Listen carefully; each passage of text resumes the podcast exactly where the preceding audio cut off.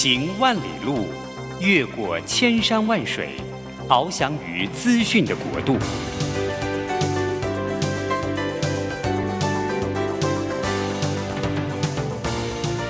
以全方位的视野，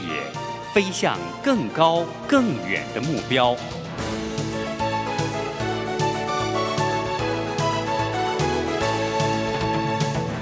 展翅上腾。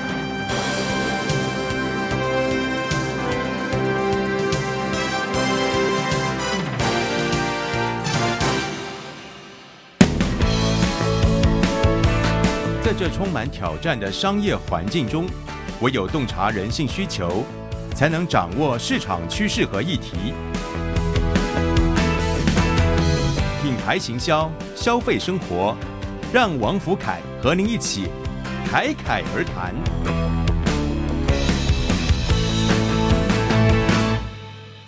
各位听众，大家好，欢迎来到侃侃而谈节目，我是王福凯。每个礼拜五早上八点，在台北佳音广播电台 FM 九零点九。跟桃园 GO GO Radio FM 一零四点三同步播出，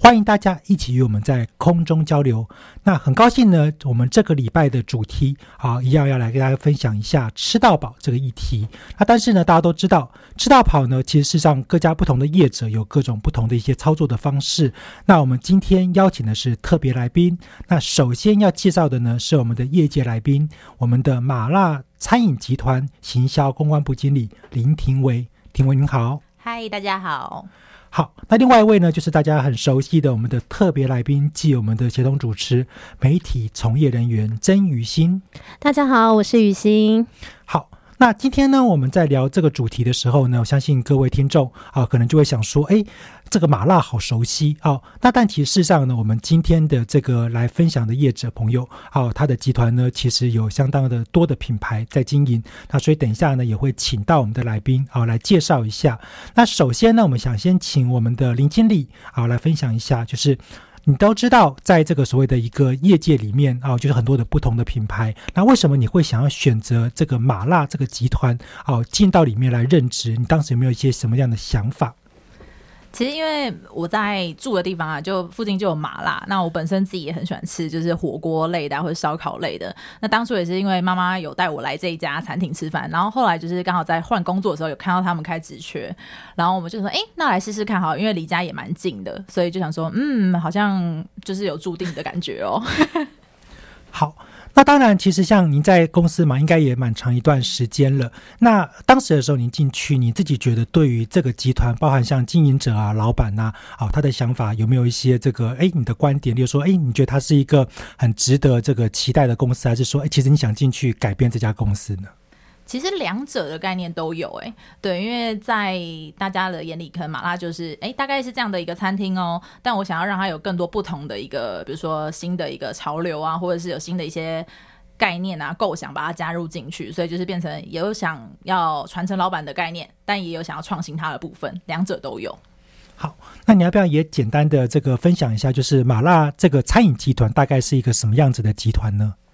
其实就如大家的概念差不多，它是一个以高 CP 值为主的集团，然后来走向那里面的话，会有非常多的像是火锅啊，或是烧烤啊，然后甚至有居酒屋的一些品牌，总体加起来大概是十多个。那全台的店面都已经有到五十几家了，对，非常的算也庞算蛮庞大的吧。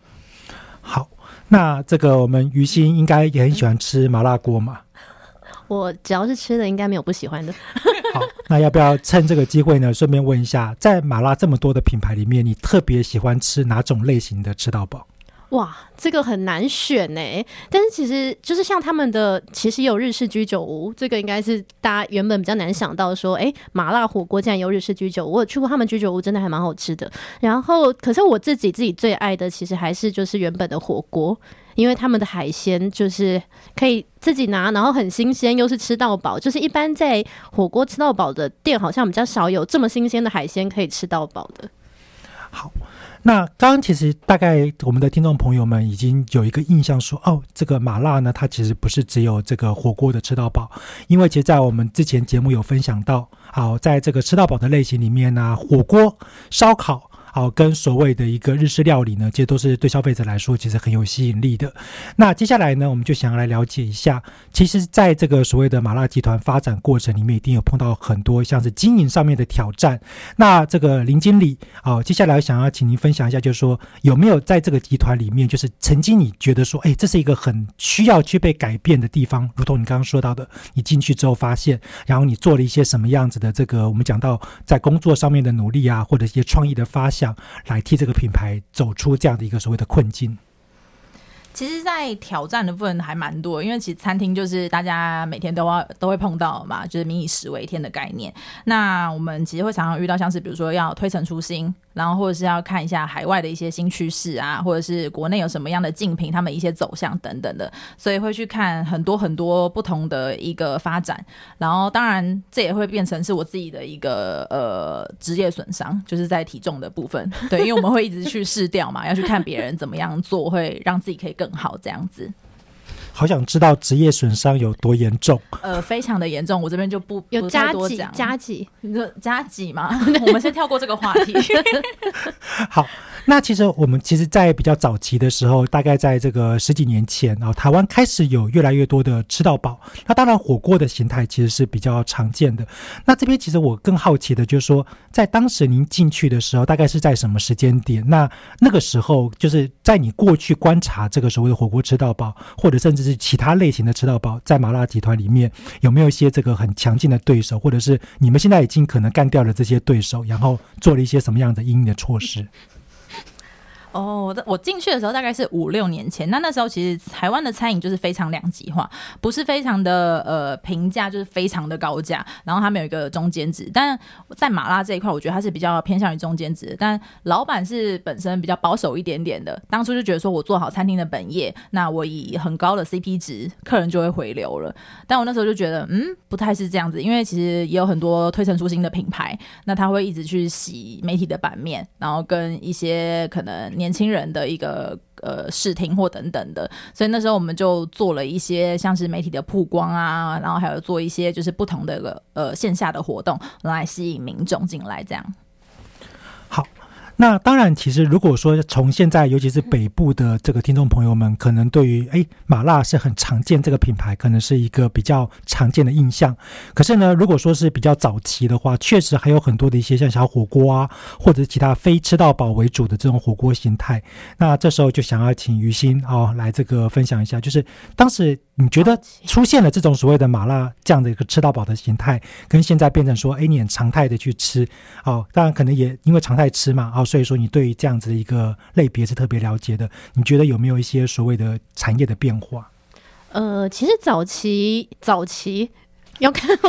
好像步入了一点年纪。以前就是好老小时候，就是好像。火锅，大家可能想到的，就是像老师刚才说的小火锅，个人小火锅，像三妈臭臭锅，甚至就是那个前都，可以讲品牌吗？可以。好，就是类似这种个人锅。麻辣刚出来的时候，对我们来说是很高级的，因为那时候也是学生，比较穷嘛，然后就觉得大家聚餐去吃一次麻辣，可能是一学期一次的那种聚餐，或者是有人生日的聚会才会去。可是不知道是随着大家消费习惯有改变，然后或者是疫情后，大家比较喜欢给自己一些小确幸或什么，就是大家现在。在在呃这种吃到饱类型的餐厅，即使价位可能也一直在提高，但是我们好像真的比较普遍的在去吃这一些这类型的消费，然后就好像吃火锅是不管冬天夏天都可以吃的。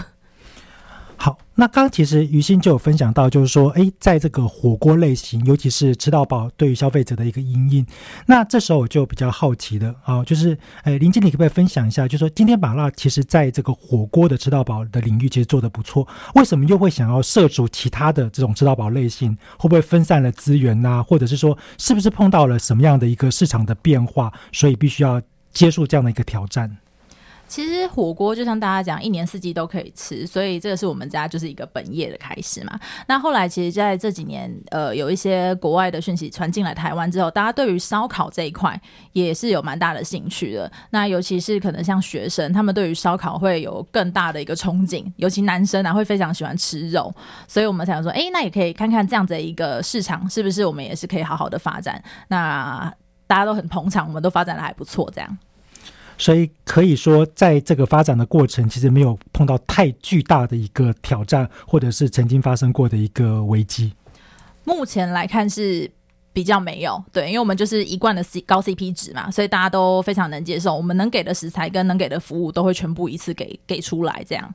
好，那其实这个很多的餐饮类型，尤其是我们看到，尤其是以前这种单点的，其实，在疫情期间，它反而没有这么大的冲击，或者是顶多它变成外带形态。可是我还记得那时候，在这个疫情比较严重的时候，吃到跑就变成一个很现实的考量嘛。我花一样多的钱，但是我不能吃这么多的东西。那可不可以请我们的林经理分享一下，就是说在疫情期间，你是怎么样的面对疫情的这样的一个改变？对，因为疫情那时候来的非常的快，其实让我们一开始有点措手不及。但姐真的是蛮幸运的，在那个期间，我们其实一般一方面，呃，外送平台也进来台湾了，我们就有在着手规划这一块了。所以那时候疫情一来，我们马上就上线，是抢在第一波的时候，反应都非常的好。那当然，店面的外带我们也是马上做营运，就是让员工一开始的目的，其实是为了让员工有事做，不要让他们觉得哦来上班好像真的都没事做，因为没有人可以出来嘛，大家都限制就是外出，没办法用餐。那我们起初的理念是想说，让员工有事做，不要让他们觉得，哎，我工作好像没什么太大的价值。但没想到，就是反应都还蛮好，就是五折套餐的部分，整个大排长龙。对，所以消费者没有说，哎，他本来是可以吃到饱的，结果现在呢，他只能够吃到这个就是有限量的，他有一些反应是比较不理想的。起初的话，消费者会有这样的声音，但因为其实像火锅套餐在台湾是蛮盛行的，不管是单点的火锅店，或是吃到饱火锅店，甚至像小火锅店，他们都有推出这样一个生食的套餐，所以大家哎就是想说，哎，对，其实吃到饱给的料也不会比较差，他给的分量又更多，那他一样是卖火锅套餐，然后又五折，我为什么不买买看？那一试了之后，他们就真的变老主顾的概念，因为分量给的很足，对。那我们这于心在之前疫情的时候有没有点过，就是吃到饱类型的这种所谓的外带，包含了可能是麻辣的或者是其他品牌的，有没有这样的一个经验？有啊，一定有，因为那时候虽然就是疫情，大家比较不方便外出用餐，但是大家还是会想要。偶尔就是还是会嘴馋，想要吃个像烧肉或者是火锅店，也慢慢那时候开始推出这种外带套餐，你可以带回家自己烤，你不用说到超市或市场去凑齐这一些食材，所以对呃想要在居家料理来说，是真的还蛮方便的。那我相信呢，刚刚其实从我们的两位来宾，尤其是业者的观点，可以看到，好，在整个环境，即便发生了变化，还是有很多的一些创新的思维。那一样呢，我们先让大家稍微休息一下，听个音乐，等一下再回来。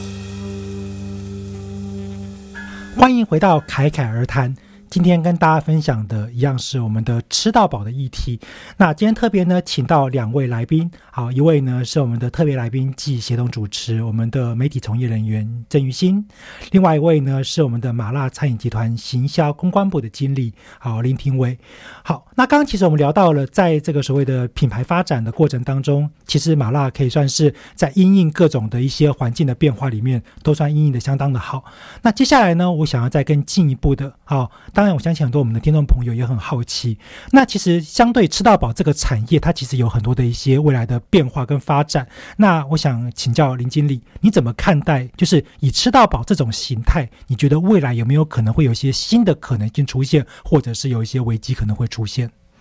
其实现在来看整个市场的话，会发现其实大家的健身这个意识越来越抬头了，然后还有个人的主观呃自主的意识，会觉得说，哎，我是不是能有更自主、更多样的一个选择，是在我自己的手上可以控制，而不是说店家控制好了才给我。对，所以呃，我们的店也有一些转变跟形态上面，就比如说像在环境上面会有一些呃多的开放自助吧。那也许我们后续可以做一些，比如说像舒适日啊，或者是健身日。等等的一些活动，那让民众他可能就是挑选他自己要的，那也可以一方面减少我们人力的一个应对啦。对，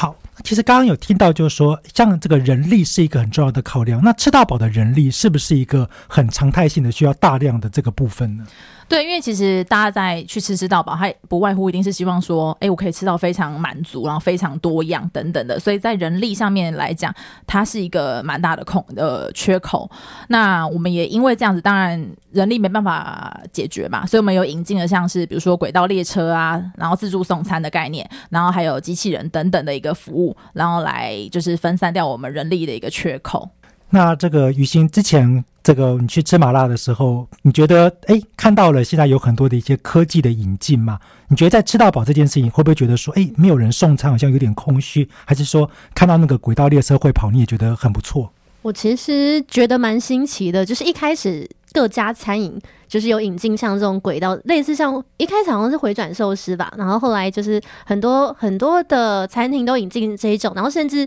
呃现在也越来越常看到这个机器人那个猫咪送餐，蛮可爱的，很多小朋友都会跟他们一起玩。然后对我来说，其实不会说因为这样子就少了人情味，其实还是觉得反而是新奇感提升了。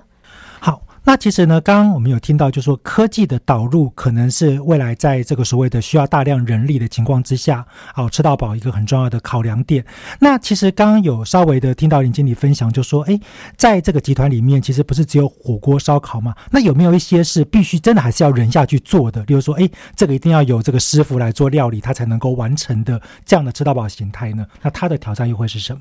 其实像是日本料理，大家都知道它的刀工非常的讲究，所以像日本料理可能就比较没有办法用这样机器人啊来做取代。对，然后它还有一个问题是，它在料台的部分会跟客人做互动，那是一个人情味，没办法用机器取代的。所以日本料理这一块可能就没有办法，呃，有比较多的人力分散的一个状况。对，那像这样子的一个变化。从您的观点，你觉得说，哎，未来如果持续的消费者还是很喜欢这种餐饮类型，可是呢，你又必须要在吃到饱这个立场上去做坚持，有没有一些什么样的想法？你觉得可以去解决？可能就是要比较直接的请老板多加点钱吧。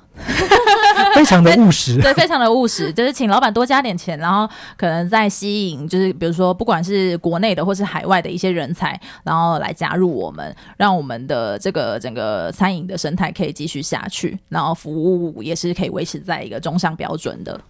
老板也会听这一集吗？呃，老板会，所以我等下应该会写那个辞职的信件了。嗯，谢谢大家。好，这段我们是不会剪掉的。好，来，那刚刚其实呢，就有稍微听到，就是说，其实在这个发展的过程里面，其实诶，消费者他到底是希望什么样子一个消费的形态跟内容嘛？所以说，那这边我想要先这个询问一下，就是那个我们于心既然这么喜欢吃吃到饱，你自己觉得你是抱着一个什么样子的期望跟心情去吃吃到饱的？其实我觉得刚刚就是呃，Vina 好，廷威 刚刚，因为我们平常都叫 Vina，然后他刚刚有提到一个食物的自主意识，就是我自己也蛮蛮推崇这一点的，因为像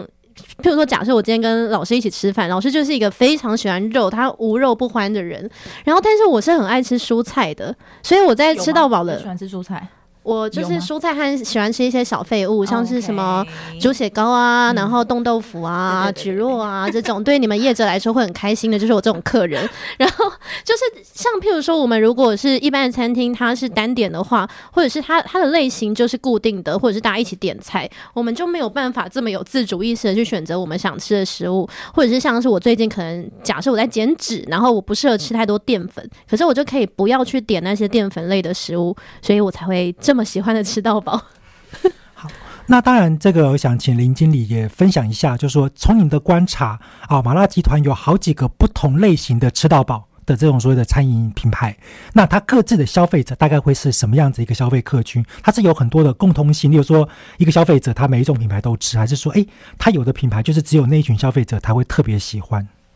其实每个品牌的客群还有它的定位上面都有点不太一样。那当然，这些呃客群的话，也会参酌到像比如说像区域啊，或者是它的商圈一些年龄族群的分布，但都有一个共通点，就是年轻人很喜欢，因为年轻人的胃会比较大一点，食量也会比较大一点嘛。对不，一定，哦，不一定吗？好好好，OK。但我们家的都是食量蛮大的，对对对，所以他们吃起来都会觉得，哎、非常高 CP 值，然后很划算。这是我们所有品牌都有一个这样子的共同点，不管是在火锅、烧烤或是日本料理，只要是吃到饱的一个形态，日呃年轻人都非常的多。那另外的话，像是比如说刚提到商圈的阴影，像西门町就会多了一些观光客。对，那可是，在一些比如说像商办区的话，就比较少这样的一个客群，所以都会有些不同。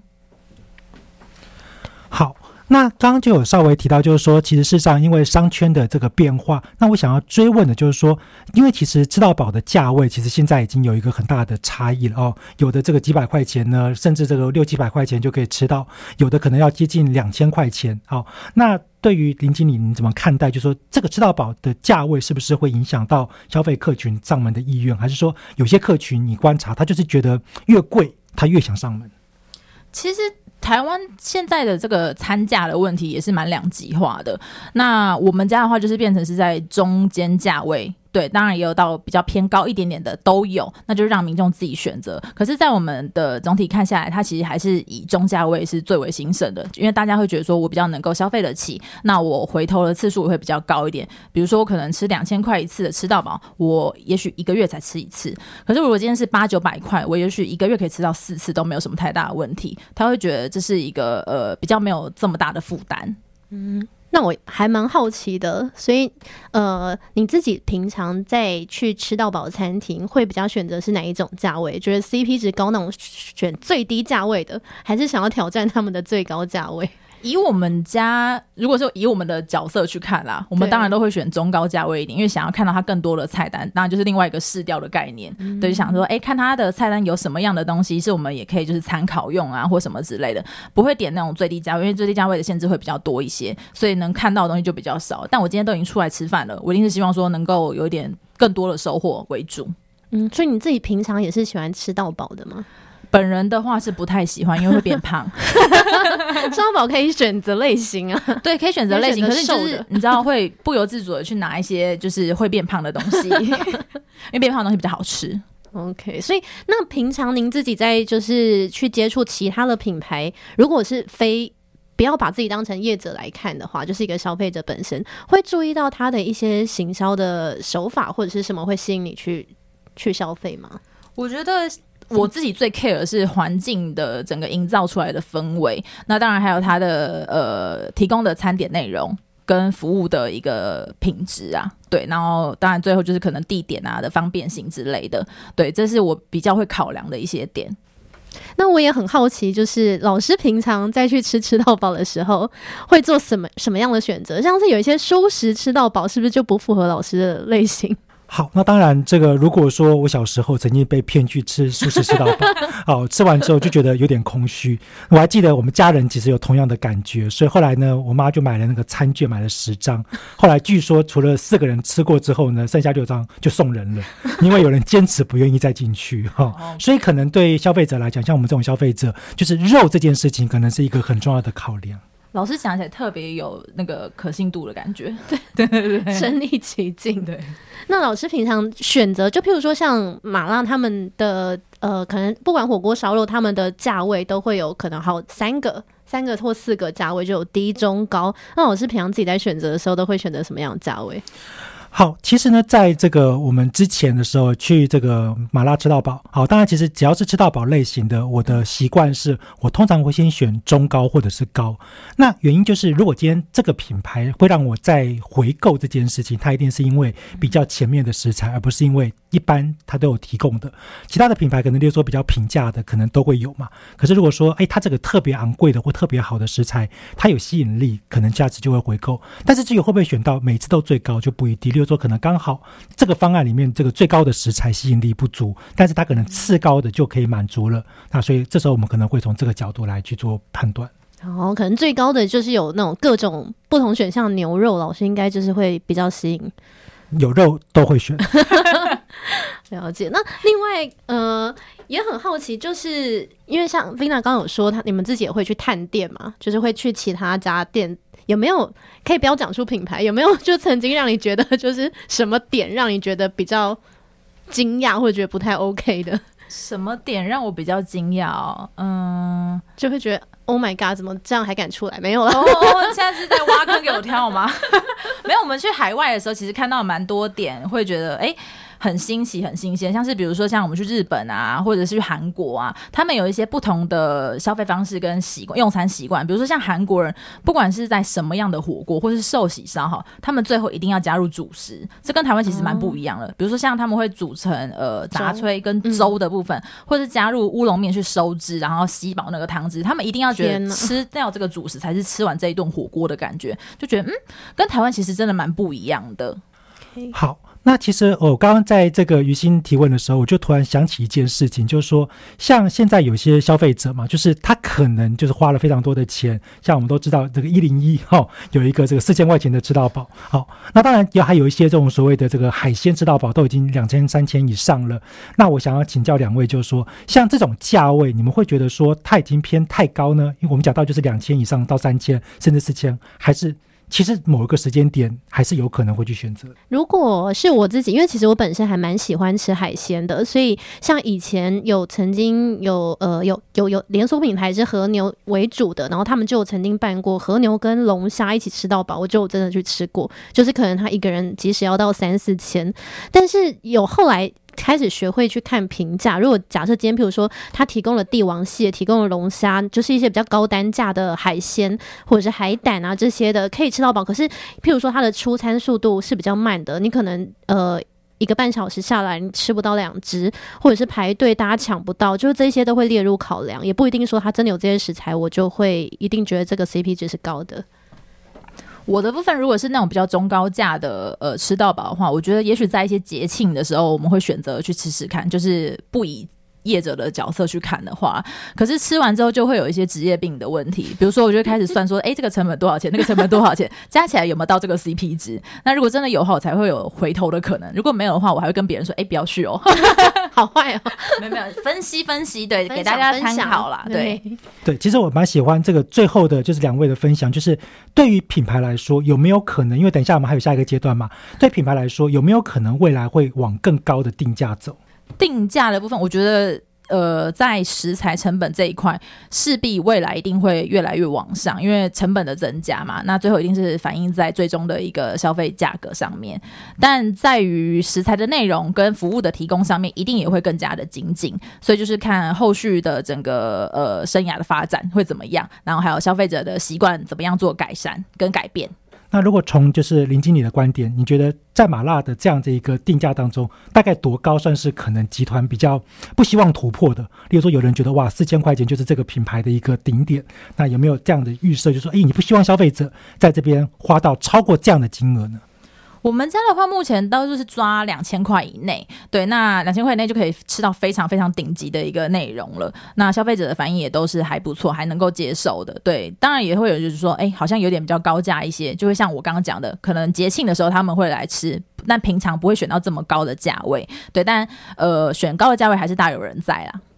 那于心觉得两千块钱的吃到饱是很便宜，还是你觉得还有成长的空间，你都可以勇敢的花下去？两千块钱真的要看它可以提供什么样的食材，像譬如说，呃，我在麻辣集团的吃到饱里面，如果是到最高价位，通常一定都会有和牛或生食级的干贝，就是有这些选择，就是会让我觉得这是划算的，我觉得这就 OK。那一样呢，我们在下一个阶段当中啊，要请我们的雨欣来进一步的来跟我们的业者互相交流一下，还有哪一些可能是在这个品牌或者是消费者的面向当中，可能有一些创新的做法，甚至是行销的一些新的概念。好，那一样呢，我们稍微休息一下，听个音乐，等一下再回来。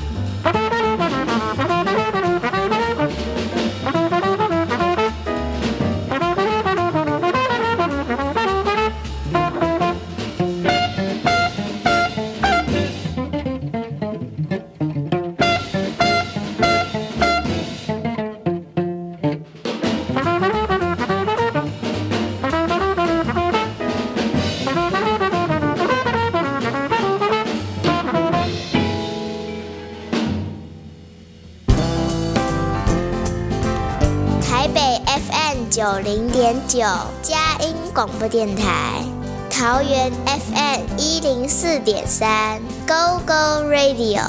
宜兰 FM 九零点三，Love Radio。这里是佳音 Love 联播网，精彩节目，欢迎继续收听。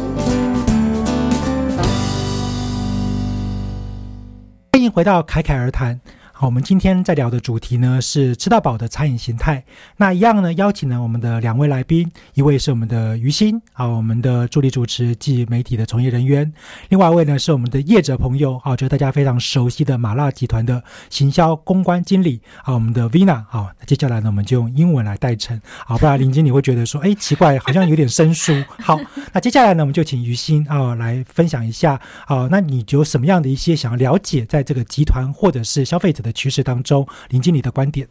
好，因为其实我在过去的呃跑生活线、消费线的过程中，还蛮常跟 Vina 接触。然后他们家的品牌，其实我一开始如果我还不认识他，还没有跑这个线路，我根本就不知道这一些品牌都是麻辣的。然后他们真的是很多元，像是什么火锅、烧烤，或者是像是日式，就是各种各样的形式都有。然后他们的。行销方式也蛮特殊的，像是之前很流行的对字啊，吃到饱，一直他们一直持续都有这个，就是身份证或者是姓名对字吃到饱，然后可能每一间店都有不同的形式，可是，在面对这么多的呃多样性的店家跟这么多元的行销方式，不晓得 Vina 怎么会觉得消费者希望消费者是怎么看待我们的品牌的？其实这几年来到麻辣集团服务的时候，就会听到常朋友在讲说：“哎，麻辣这几年很猛哎，然后一直推陈出新、求新求变啊，常常都哪里都看得到麻辣的店，尤其是西门町，那也觉得 CP 值很高，怎么会这么历久不衰的感觉？我觉得其实，在消费者心中，麻辣跟高 CP 值已经画上一个等号了，所以多半。”多半的消费者可能会去尝试其他外界的新品牌，可是他来尝试我们家的话，他变成他的忠诚度会蛮高的，就是会一直回头，因为他觉得，哎，他吃得惯，然后也吃得喜欢，然后来我们家，即便是介绍新朋友来，他也觉得一定不会有踩雷的状况，对，就是也蛮有面子的啦。那也是台湾一个蛮具代表性的一个品牌跟火锅形态，这样。嗯，那常常就是推出这些对字啊，或者是一些根据一些节庆推出的活动，都是。呃，您自己想的吗？对，有这个，我们就是在我们集团内部统称“麻辣乐透”的概念。对，每个月会有一次乐透的机会。那呃，人人都有机会，人人都有奖。对，我们就会可能像是呃节庆啊，或者是有一些数字的对号，那让民众每个月都会有一些不同的小惊喜，一个小确幸。因为我自己周遭还蛮多人，就是真的会有时候会传这些链接或者是广告分享给我，说：“哎，我身份证有这两个，我们去吃。”然后我就想说，嗯。其实每个月都有，对，其实每个月都有麻辣乐透，只是开的号码会不一样。那这个月非常恭喜你中奖了，赶快来吃哦，赶快来消费。而且我就发现，即使这样，大家还是乐此不疲的去对这个号码，就是好像说，哎，你对中，你就可以免费干贝吃到饱，或者是多送了什么。那老师平常自己会去注意这些，呃，这些特别的行销方式吗？其实我。特别最重视的呢，就是有没有刚好跟我一样是什么天秤座啊？好，生日数字是一样的。其实确实会，可是那一天的时候，我就研究了一件事情，就是这我朋友跟我分享的。他说，麻辣的这个“马”字好像拿来做促销、做行销活动好几次嘛。他说他是射手座，他挂号人马座。然后呢，他又是属马的。他说：“这样有三重吗？”我说：“我不知道。”顺便问一下马拉的 Vina，如果今天他三重都中了呢，有没有一些优惠？呃，基本上是没有的，不然我可能会就是到做到今天而已。对，因为三重的话，我们可能优惠就真的是没办法给到这么多啊。因为他有些也常常会看到有一些民众会说：“哎，我有中四个号码，我有中六个号码，可以直接免单吗？”我想说：“嗯，那我的位置给你好了。”好像过去也蛮常听到有一些奇妙的这个留言，对 我们家非常多，嗯呃有个性，然后也比较特殊的一些粉丝，对他们常常留言都会就是觉让我觉得嗯好有创意哦，但也同时觉得蛮好笑，会跟朋友分享这样。了解，那可是像呃这样子的模式已经持续蛮久了嘛，就是很数字啊，或者是呃姓名的去对字，那未来会有。朝向想要比较创新，会会有更新的想法吗？会有其他的想要透过其他的方式来行销吗？当然会有一些创新的呃方式，然后让我们的品牌更走向消费者的一个生活内。像是比如说，我们最近会推一些呃产品化的东西，像呃可能刚刚你们有看到的那些火锅的商品啊，比如说汤包啊，或是粉料啊，或者是可能呃。酱汁等等的，在民众的日常生活里面是用得上的。那我们希望说，我们用这样的一个方式，把品牌带入到大家的日常生活。就像可能酱油，大家都吃这个牌子，哎，久而久之就觉得这个牌子非常的有传唱度，然后大家的呃认知也会比较高一些。那进而去提升我们在餐饮店里面的一个消费率。嗯，而且近呃最近几年好像看到大家都还蛮流行这个。品牌跟品牌之间的联名，然后我们像如果是麻辣集团的话，会怎么样去选择这样子的联名品牌？其实联名的话，多数都会由通路那边来跟我们谈比较多。那纯粹是餐饮跟餐饮的品牌，当然也有啦，我们也都做过，比如像是零食类的啊，或者是呃有一些跟咖啡厅做意式炖饭啊，那也有做过，比如说呃比较 outdoor 一些的活动，就是可能去露营啊，带上我们家的一些新品胶囊、汤底等等的。对，那民众的接受度都蛮高的，因为他们是不同、完全不同的客群，也是用这样的一个方式来拓展我们一些新的客源。嗯，老师会被这种联名的品牌吸引吗？其实我之前就有买过，就是呃麻辣跟零食的联名品牌。我还记得上次有一个 折价券，对辣的饼干吗？对对对对，但是这件事情有点尴尬，就是那个折价券，因为它里面油油的，我就不知道夹在哪里，然后我就把它给丢掉了。对，就是哎，我想说我要拿去用，结果它就不见了。对，其实有时候我觉得这个联名它是很有吸引力，但它同时也会影响到，就是说对消费者来讲，他能不能够让这个联名的效果真的是两边都加成？或许那个零食就赚到了，可是我后来就变得没有把到那个折价券，就没办法去消费嘛，就比较可惜。嗯，对。除了这个联名跟就是一些特别的活动之外，好像还蛮多餐厅现在都喜欢打网美牌网络公式。嗯不晓得我们家自己 对这个看法是如何？我们家有非常多的王美啊，像是鱼星网美，就常常来我们家店里面打卡嘛，对不对？然后还有老师这个王帅是吧？王帅对啊，其实王美的这个话题操作也蛮多的，对他们对于我们家的，比如说像有一些王美的花墙啊，他们在那边拍照留念啊，或者是可能像木马旋转木马的一些造景，他们都会觉得嗯。蛮新奇，因为火锅店怎么会出现这样的一个东西？多数都会觉得说，在咖啡厅或者是可能烘焙的那种点心蛋糕店才会有这样的一个布景，但却在我们家有。所以，我们之前也出现了一个蛮特殊的状况，就是男生跟女生约会会提议说要去吃什么，女生多半就会说我想去王美店喝咖啡、拍照什么之类的，可男生就说哈那很贵，然后我又吃不饱。对，那最后的协调就是说，那去新麻辣好了，因为新麻辣就是我又吃得饱，我又吃得开心，那女生又有东西可以拍照，对，就变成哎两全其美的一个方式，也降低大家吵架的一个状况。可是像其实网红行销这件事情，好像有一些正面的效果，也有也有蛮多就是可能一些负面的状况，不晓得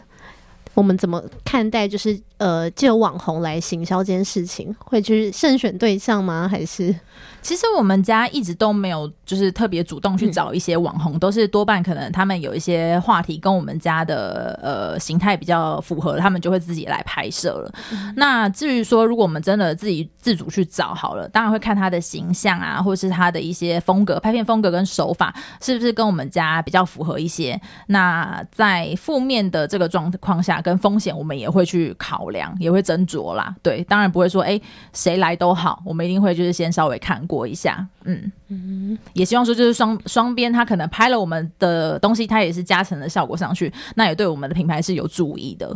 那老师会参考网红的文章来去吃去找餐厅吗？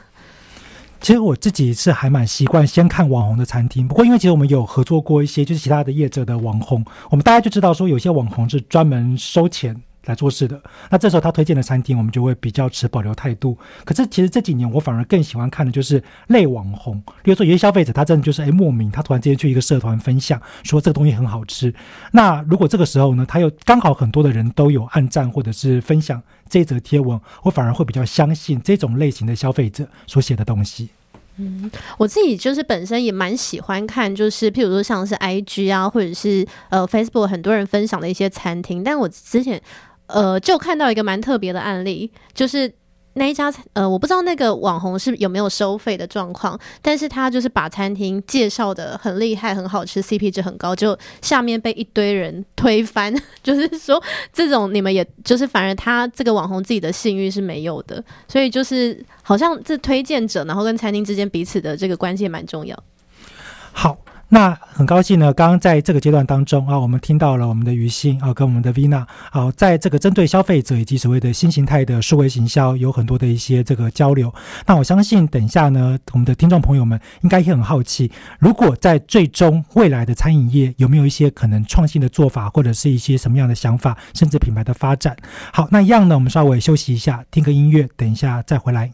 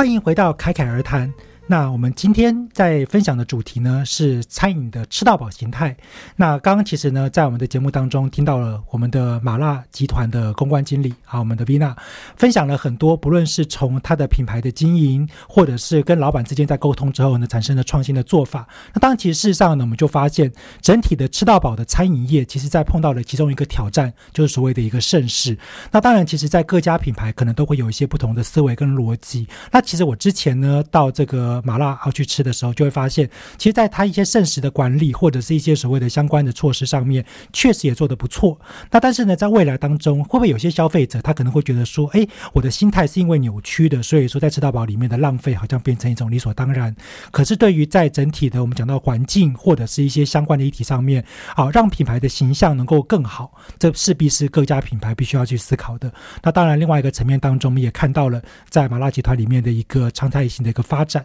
从多品牌的面向以及吃到饱，甚至也增加了单点的形态。那对消费者来说，也可以具有更多的满足。那接下来呢，我们想要来这个听一下啊，我们于心呢啊，对我们的不论是我们的品牌，或者是我们的吃到饱产业，有什么样的一个心得分享？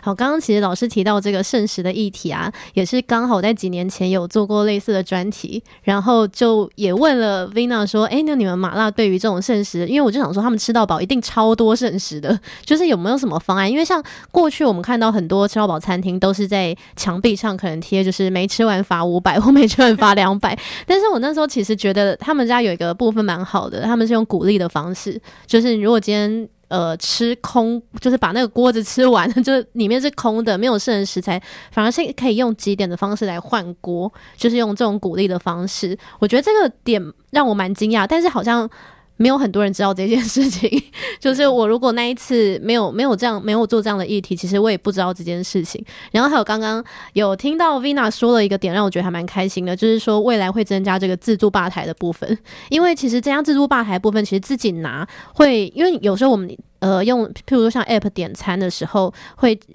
因为它的限制，然后想说每一次要多点一点，可是我觉得自己拿好像就能比较控制。譬如说我这我点了这样餐点，我只想要拿一个，他不会说一个分量送来就三四个这样。所以我觉得如果未来就是有朝这个自助的部分更多的话，可能也可以解决这个剩食的问题。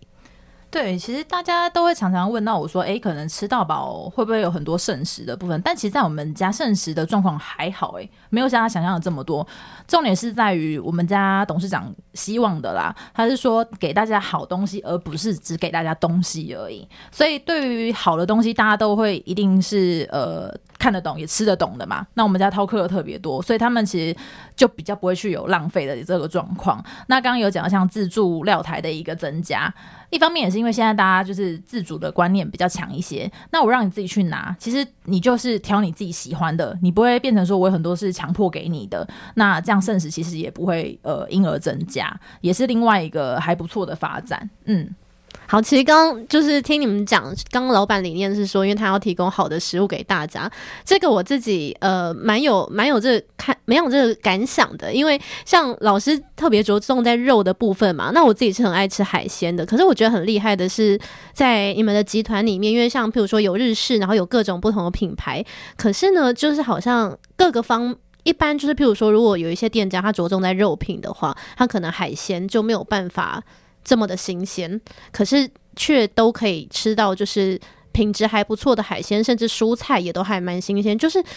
这么的面面俱到。其实一直以来都让我还蛮惊讶的。然后再加上之前有一些呃，可能单价比较高的，像是问鼎，然后或者是狗一下，像这样日式居酒屋，竟然提供到吃到饱，所以让我觉得还蛮得难得的。他每次就是有吃到饱活动，我就会尽可能的去吃一下。对我们家的话，其实真的就是也算是我们老板非常坚持啊，因为不管是这些品牌，每一个品牌要上每一个新的品相，他都要亲自的试吃过，那也都要有呃一轮的比拼。那当然这也是我们植栽的一部分。对，就刚刚讲到前面那一段是一样的。那也是因为他这样坚持，所以我们会有一个品质的维持。那老板是说。董事长老董事长是希望说，就是他可以做一个餐饮界的头油塔，而不是只做什么冰室啊之类的。对，因为他希望说大家人人都吃得起，那也都可以体验到呃非常高水准的一个餐饮体验，而不是说我一定要花的大把的钱，然后才有办法这样的一个体验。因为他觉得吃美食是一个非常疗愈身心的事情。